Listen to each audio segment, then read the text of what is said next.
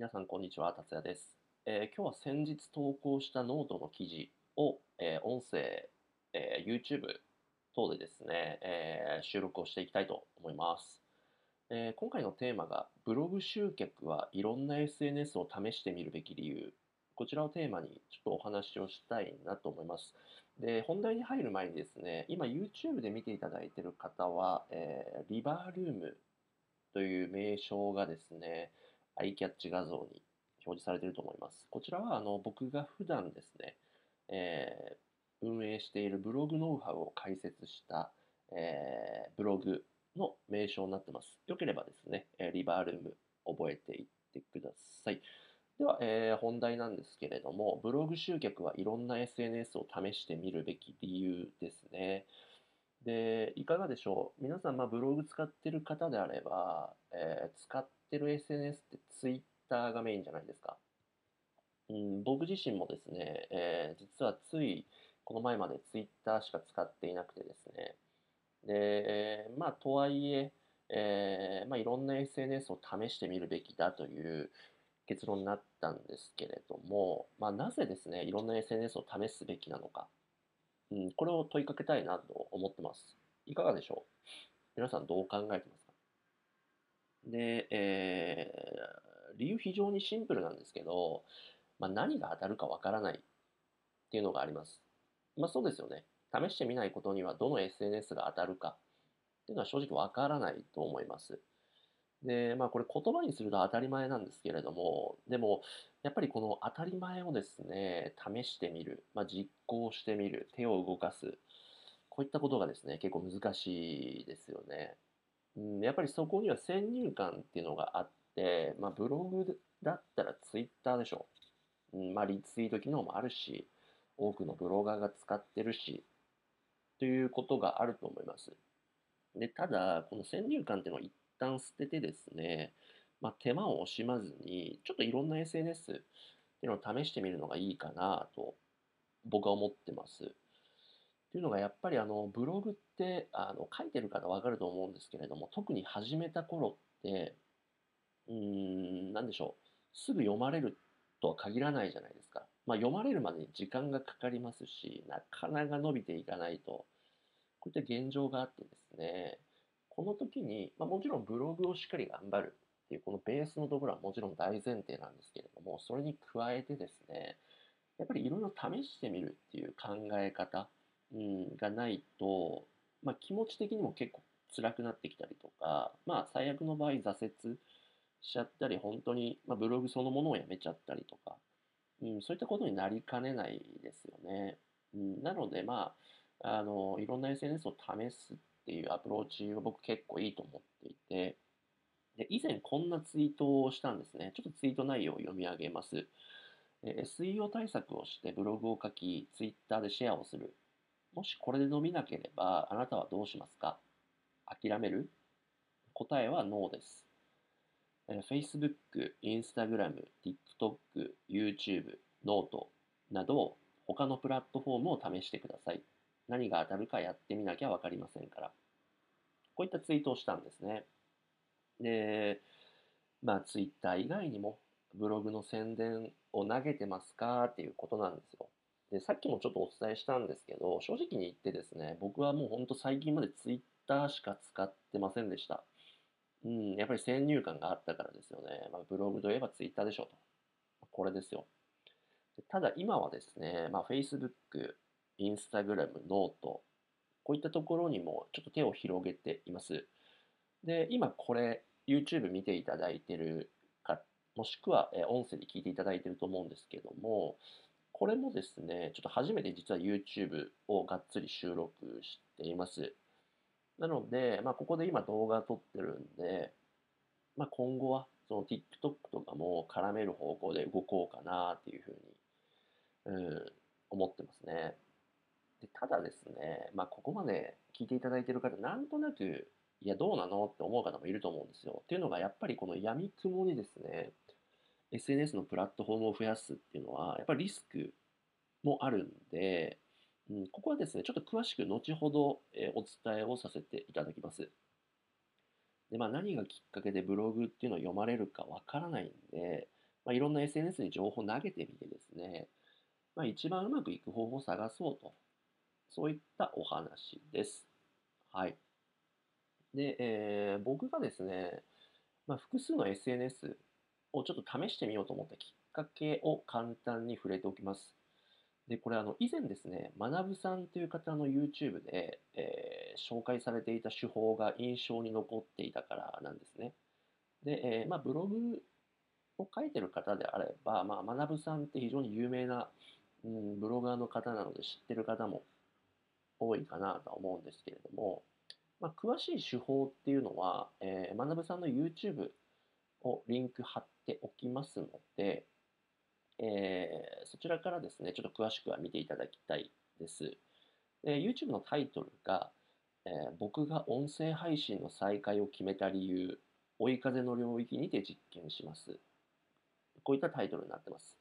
で結構長尺でですね、多分1時間ぐらいあったと思うんですけど、えー、これの44分58秒、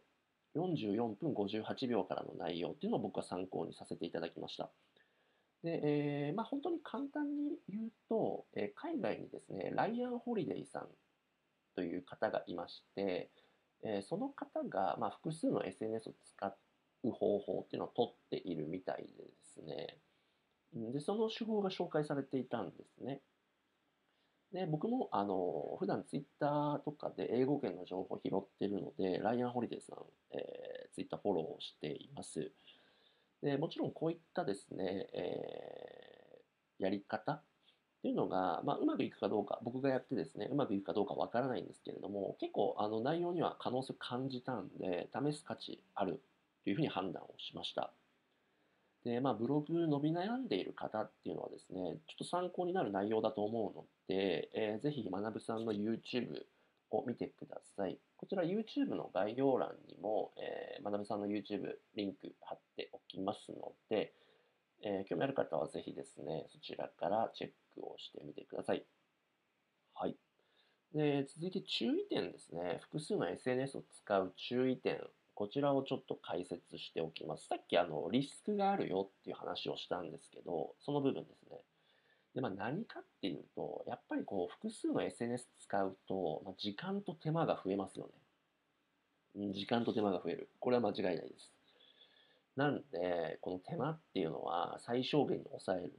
こういった意識が大事ですね。やっぱりこの、今回のテーマって、えー、まあ、あなたのブログをですね、知ってもらう。要するに宣伝の位置づけの話なんですけれども、宣伝することばかり考えてですね、肝心のブログ執筆、これがおろそかになっちゃうと本末転倒なので、そこはちょっと気をつけましょうねと。まあ、そのためには、えー、手間を最小限にすると。複数の SNS 使うけど手間は最小限。ここがキーポイントかなと思います。で、今の僕のやり方っていうのを簡単にちょっとご紹介しておくと、Twitter では、えー、まあ、ブログ関連の情報を発信してます。で、ノートでは、うん、まあ、ツイッターよりは長めで、なおかつ、まあ、ブログよりは短めの文章、こういったところで何か伝えたいことがあったらですね、えー、書くようにしています。で、あと、Facebook と Instagram、ここに関しては、えー、ノートに書いた内容をですね、そのままコピペしてます。ここ、まあ、手間を最小限に抑えてますよね。あの、それぞれのプラットフォームに対して何かオリジナルの要素を入れていくっていうよりは、一つの、うん、まあ、現役みたいなものを薄めてちょっと、えー、まあこれコピペなんで、まあここはそのままなんですけど、あの他のものに有効に活用していくと、そういったスタンスをとっています。で、今これ YouTube も、えー、収録しているんで、まあ例えばこのと、えー、収録した内容の一部を切り取ってですね、まあ、えー、他の、例えば Facebook なり Instagram なり、まあ、TikTok なり、こういったところに投げていけばですね、それも有効に活用できますよね。まあ、一つずつそれぞれオリジナルの要素を出そうと思うと、本当にもう時間がいくらあっても足りない、もう手間がかかりまくりなんで、うん、まあ、それはちょっとお勧め、僕はできないですね。まあ、手間を最小にするということが非常に大事になってきます。で、今ご紹介した内容っていうのはもちろん、あの今後いろいろ試していく中で変わっていくと思うんですけれども、基本的には今はこれだけです。で、まあ本当に時間かけすぎると負担になるので、様子見という位置づけでして、まあ要するに伸びるかどうか、どの SNS が伸びるかどうかっていうのを確認をしているという段階です。まあいろいろ実験していこうかなと思ってまして、まあ伸びる SNS があればですね、まあそこにちょっと時間を集中的に投下すると。うん、そういったアプローチが、まあ、無理なくていいのかなと。なんで、まあ、もし、えー、複数の SNS をですね、試していこうと思っていただけた方はですね、まずは本当に手間をできるだけ小さくして取り組むということが、えー、まあ、僕はお勧めします。はい。で、最後にまとめいきます。えー、まあ、ブログがですね、伸び悩んでもですね、まあ、へこむ必要ないですよと。まあ、うまくいく方法を探すだけですからというふうに考えてます。うん、やっぱりなかなかね、一発でうまくいかないですよ。うん、伸び悩みますし、うん、特に初心者の方はね、壁にぶつかること非常に多いと思います。僕もぶつかってます。ぶつかりましたし、ぶつかってます。なんで、えー、もう本当にうまくいく方法を探すと。そのためには、あの先入観を捨ててですね、えー、まあ、フットワーク軽く、まあ、ちょっといろんな SNS を試してみる。こういったアプローチは、まあ、損はないかなと。